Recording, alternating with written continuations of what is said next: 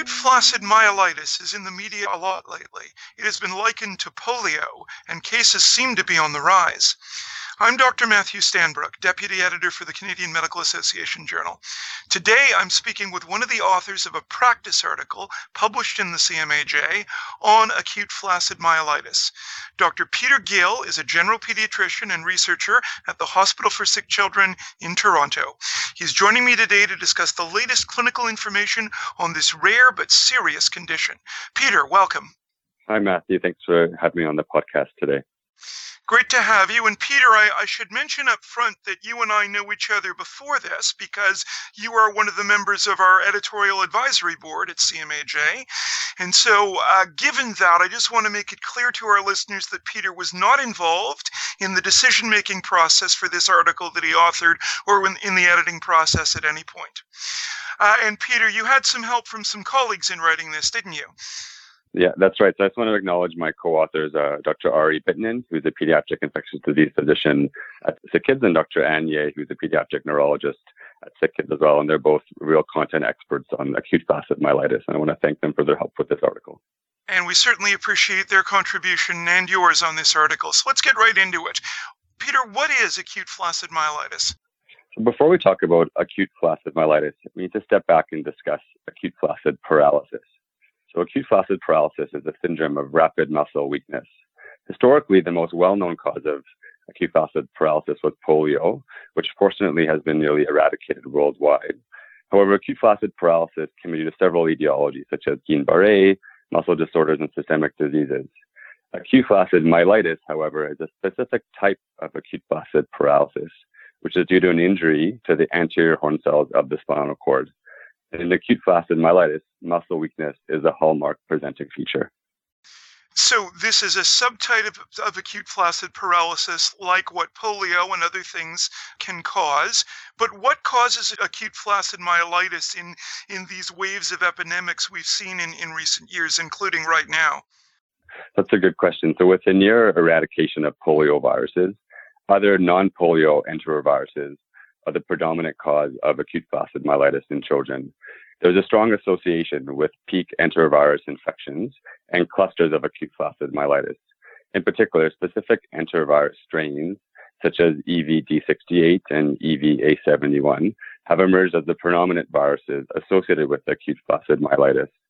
EVD68 was likely responsible for the 20, 2014 and 2016 clusters of acute flaccid myelitis in North America, but thus far, so in this 2018, there's not been a clear culprit implicated in this cluster. So we've been hearing about it in the media and in the medical literature now because of these epidemics, including the current one. Um, why now is this happening? Why weren't we hearing about this a decade or two ago?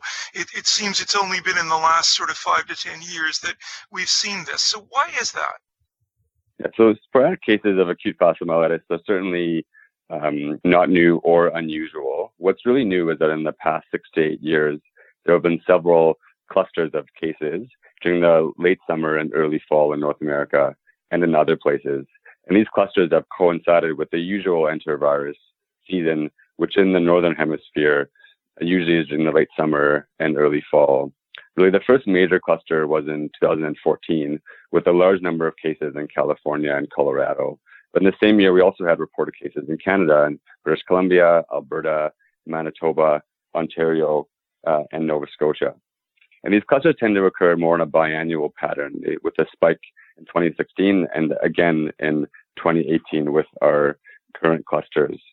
And so we talk a lot about poliovirus and these currently non-polio enteroviruses, but it's important to keep in mind that polioviruses are actually a type of enterovirus. So acute flaccid myelitis is somewhat similar to poliovirus. There are some important distinctions. I think it's important that non-polio enteroviral infections are very common in children, but a, a very small number result in acute flaccid myelitis. On the other hand, when we had large cases of poliovirus that led to acute flaccid paralysis, approximately 0.1% of affected patients developed acute flaccid paralysis, which is quite high for a serious outcome. But so far, these acute myelitis cases, while they're coming up, they're still quite rare. So they are quite rare, but they're they're happening. I, I, it seems in in more prominent clusters than in previous years. Do do we know why this has happened recently as opposed to before? Uh, in in terms of where these particular virulent or or more pathogenic uh, strains of enterovirus have come from to be causing this now? Uh, unfortunately, no. We don't have a, a sense of why in the past six to eight years there's been an increase in these clusters of cases, particularly in 2014, 16, and, and 18. That's still quite unknown, and there's still a lot of further research to be done to understand why this has happened. And cases are also not unique to North America. There's also been other cases reported in Europe, Japan, uh, China, and Taiwan. So it's a phenomenon that we don't fully understand, and there's lots of active research going on to this area. And you mentioned that it uh, comes from the same family as polio. Do we know whether these particular strains that are causing the clusters now evolved from polio, or are they just in the same family that have evolved on their own to become more virulent so that they start to behave like polio? Is that known? Uh, at this stage, it's not not known yet, and I think the challenge is that there's been associations where we suspect that these enteroviruses are associated with a spike in clusters of cases. But in many cases, in children that are affected, uh, the enterovirus is not uh, isolated from the cerebrospinal fluid um, or from the patient at all in other specimens. Really, I think enterovirus D68 was strongly associated with the 2014 cluster, but really at this stage, it's largely associations, and we don't really have a true causative uh, etiology. In terms of the evolution over time, again, that similarly, we don't have a good understanding of why now, whether there's been new mutations that have happened. There's, I think, more questions than answers at this phase. All right, well, let's talk about how to recognize this disease. Who does it typically affect and how does it present usually? So, acute flaccid myelitis typically affects children between the ages of 4 and 15 years. In over 90% of cases, there's a preceding non-specific viral illness, such as an upper respiratory tract infection or a fever. Then over the next two to four days, patients develop sudden onset limb weakness. The weakness is often associated with pain, paresthesias, and areflexia. It's also important to note that around 25% of these patients will also have cranial nerve abnormalities, such as a facial droop associated with the lower motor neuron, cranial nerve 7 palsy, and brainstem involvement, such as difficulty swallowing or with handling secretion. So, how do children get this infection? How is it spread? So, enterovirus can cause many different clinical syndromes, including a, a mild respiratory tract infection or a cold, gastroenteritis, hand, foot, and mouth disease, or herpangina. The vast majority of these infections are mild and do not lead to any serious complications. And these viruses are mostly spread through direct or indirect contact with respiratory droplets or via the fecal oral route. So, if a physician in a primary care clinic or an emergency department or a pediatrician, if they suspect that acute flaccid myelitis may be going on, uh, what diagnostic tests are ordered to identify this problem? So, if a physician suspects acute flaccid myelitis in a clinic, the patient should be urgently sent to the emergency department, and if they're well, ideally to a tertiary care setting. Similarly, if a physician in the emergency department is seeing a patient with suspected acute flaccid myelitis, they should try and arrange the can urgent transfer to a tertiary care setting, as these patients require further specialized infectious workup and neuroimaging. In particular, they require an MRI with contrast of the brain and the spine to look for the typical gray matter lesions that we see when, in acute flaccid myelitis. Usually after the MRI, there's a more detailed infectious workup that follows, including a lumbar puncture uh, and respiratory and stool samples to look for infectious agents, which are mainly enteroviruses. U.S. Centers for Disease Control Prevention has developed a specific case definition of AFM, which is helpful to get an understanding of what we look for on for diagnosis. So we suspect the case is confirmed when there's acute focal limb weakness and the typical MRI findings or it's probable if we see the limb weakness with the CSF pleocytosis. You alluded, I think, earlier to Guillain-Barré syndrome as, as being a cause of a similar syndrome. How do clinicians in practice distinguish between Guillain-Barré syndrome and acute flaccid myelitis? That's a good question, and, and they can seem very uh, similar on clinical presentation. The main differences are that uh, classically, Guillain-Barré syndrome presents with symmetric and ascending weakness, whereas acute myelitis, on the other hand, usually has asymmetric weakness and it's usually unilateral. Often there's also findings on the MRI. So typically uh, in acute flaccid myelitis, an MRI will show T2 hyperintensities in the gray matter of the spinal cord and often enhancement of the nerve roots. But in Guillain-Barré syndrome, while we see nerve root enhancement, there is no spinal cord gray matter involvement. So that highlights the importance of MRI in, in this situation then. What should happen next? So because acute flaccid myelitis can progress quite rapidly, it should be considered and managed as a medical emergency. So urgent referral to tertiary care center is warranted because around 24 to 52% of these patients need to be admitted to the intensive care unit, either for ventilatory support and nutritional support. In terms of treatment, unfortunately to date, nothing has clearly been shown to be effective in patients. In practice, treatments are usually considered on a case by case basis and guided by specialty involvement, usually pediatric neurology and infectious diseases. These include treatments such as high dose uh, intravenous steroids, uh, intravenous immune globulin or IVIG, and then sometimes plasmapheresis. Can you go a little more into what situations might lead you to want to use therapies like that and what situations uh, you would deem that it would not be required to use such therapies? So it really, in general, each each patient's considered on an individual basis, and a treatment in terms of the uh, in, invasiveness, the specific types of treatment depend on how severe the case is. So if a child has mild unilateral limb weakness and otherwise seems well, um, in some cases, you know, it may be suggested to start with steroids. In other cases, if the child is quite unwell and is in the intensive care unit, you know, with significant weakness, is on with ventilatory support. Often in that case, more um, in, invasive treatments are considered such as plasmapheresis. Really on treatments guided by specialty involvement and there have not been any specific guidelines or recommendations to guide treatment specific situations because none of them have been considered to be um, effective in the majority of cases. So really it comes down to specialty services to help guide what they feel is the most appropriate treatment for the patient guided by each, each clinical presentation. So, in a child who presents with limb weakness, what, what is the time period in which they're in danger of progressing to needing ventilatory support if they're going to, and the time beyond which they're, they, they would be deemed to be safe? Um, do you have to monitor them hospital and do vital capacity measurements the way we would do in Guillain-Barré syndrome, for example? So certainly they need to be in a hospitalized setting and to be monitored quite closely. And from there, most of the cases in the literature, in general, the evolution has been over two to four days. So certainly, if there's going to be an acute deterioration, it will happen within that that time frame. So in general, if it's been a week or longer and there has not been progression, then it's likely that they will not progress further. However, in these cases, again, there's been a lot of individual variation and, and clinical severities have ranged. So it's important, I think, to err on the side of caution for longer times in terms of admissions. There had, there is not clear guidelines in terms of monitoring forced vital capacity, for example, but certainly if there's a concern from a respiratory standpoint, it would certainly be reasonable to do that. Although in children, depending on the age, that can be uh, difficult to do in practice. Um, but certainly, you know, having a high index of suspicion and close uh, vital sign monitoring is incredibly important in these patients. Certainly. So once the acute illness resolves, what are the long-term complications of this disease? So most patients, unfortunately, do have some form of lasting impairments. The studies so far that have looked at patients from the 2014-16 clusters have described persistent deficits in most children after four to six months follow-up, with full recovery in only around 8 to 18 percent of patients.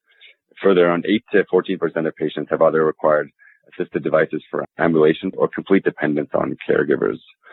At this stage also, because it's been fairly recent, the cases, we don't have long-term follow-up beyond 6 to 12 months of age. Fortunately, there have been no deaths reported in 2018. In the U.S., there were two deaths reported in 2014 and one in 2017. So while children can be quite unwell and quite sick, very few children have died. And would it be fair to say that getting the patient to a tertiary care center would be a critical factor in determining if they live or die? I think that would be very important just because often of the number of patients that require intensive care support, I think is an, is an indication that many of these patients can progress quite quickly and do need tertiary care um, ambulatory support to help with ventilation, nutrition, and for subspecialty service involvement. Well, good to know that uh, there have been no deaths so far this year. Uh, perhaps that relates to the increased awareness around this. What are you hearing, Peter, from the parents you encounter in clinical practice from day to day? Are, are, are they raising this with you? Are they worried about it? Certainly, I think that there's been a lot of media coverage of this of acute flaccid myelitis, both in both in Canada and the United States, and it's certainly a a troubling and scary disease, both for families and I think also for clinicians. Which again, I think reiterates the importance of early specialty service involvement. So families are worried about this, and I think there's a lot of awareness around this and asking about this. And I think particularly it's challenging because the symptoms of enteroviruses are common cold and gastroenteritis, which we see so often in practice. But it's also important to be reassuring that majority of these infections are mild and uncomplicated, and that acute flaccid myelitis is still in- incredibly rare. Um, but it's important to give good education so that they do see any signs of, you know, of a child having weakness in one limb or any abnormal, to finding to, to, to see someone soon, um, and to be whether that can be a family doctor or a pediatrician or go to the emergency department, just because of the the rapidity these these um, illnesses can progress. It's rare, and yet the the description you give of it is virtually identical to what polio epidemics used to be like. And we've forgotten, I think, being a couple of generations removed from when polio was a regular phenomenon, which we've now prevented with vaccines. But should we be worried that one of these enteroviruses is going to become the new polio and we're going to see pandemics of this uh, arising from one of these uh, evolved enteroviruses? Is that on the horizon from uh, the colleagues you've talked to? At this stage, it's I think too early to make any conclusions. I think certainly with the you know, with the clusters of cases, there's been associations, but there hasn't been a, a continual increase in number of cases on an annual basis with an exponential rise. There's been clusters that have come and gone. I think that's certainly something that that may evolve, but I think at this stage, it's really uh, I think I'm unable to comment on that specifically, and that's not something that I feel other people have, have mentioned so far. Is there any work being done on a vaccine for this? So there has been some work done on a vaccine. There's actually been a specific vaccine developed for um, EVA71, um, which is known to cause hand, foot, and mouth disease. Unfortunately, this vaccine is not licensed in Canada, but it is used in other countries mainly to, to prevent hand, foot, and, and mouth disease. There is some very uh, you know, early day research done on uh, EVD68 with some research in mouse models, but in terms of anything that would be clinically applicable to humans, I think it's quite quite a long ways away. But it's important that it's an important area of research. But again, it's challenging because of the how common these mild illnesses are and with the rarity of the outcome. But it's certainly an important avenue of research is it known whether the polio vaccine affords any cross protection? For example, has anyone looked at the cases we have of these epidemic acute flaccid myelitis cases to see whether unvaccinated children for, for polio have had more severe uh, cases than those who've been vaccinated? It's a good question, and as far as I'm aware of, I've, I've not um, known of anyone doing that. I think also the challenge with that is that in many of the cases of acute flaccid myelitis, uh, an enterovirus is not isolated from the patient, either from the CSF or from other tissue types. So, and oftentimes there isn't a virus to actually study in the lab to compare with other other viruses which I think is what suggested that it's mainly association with clusters.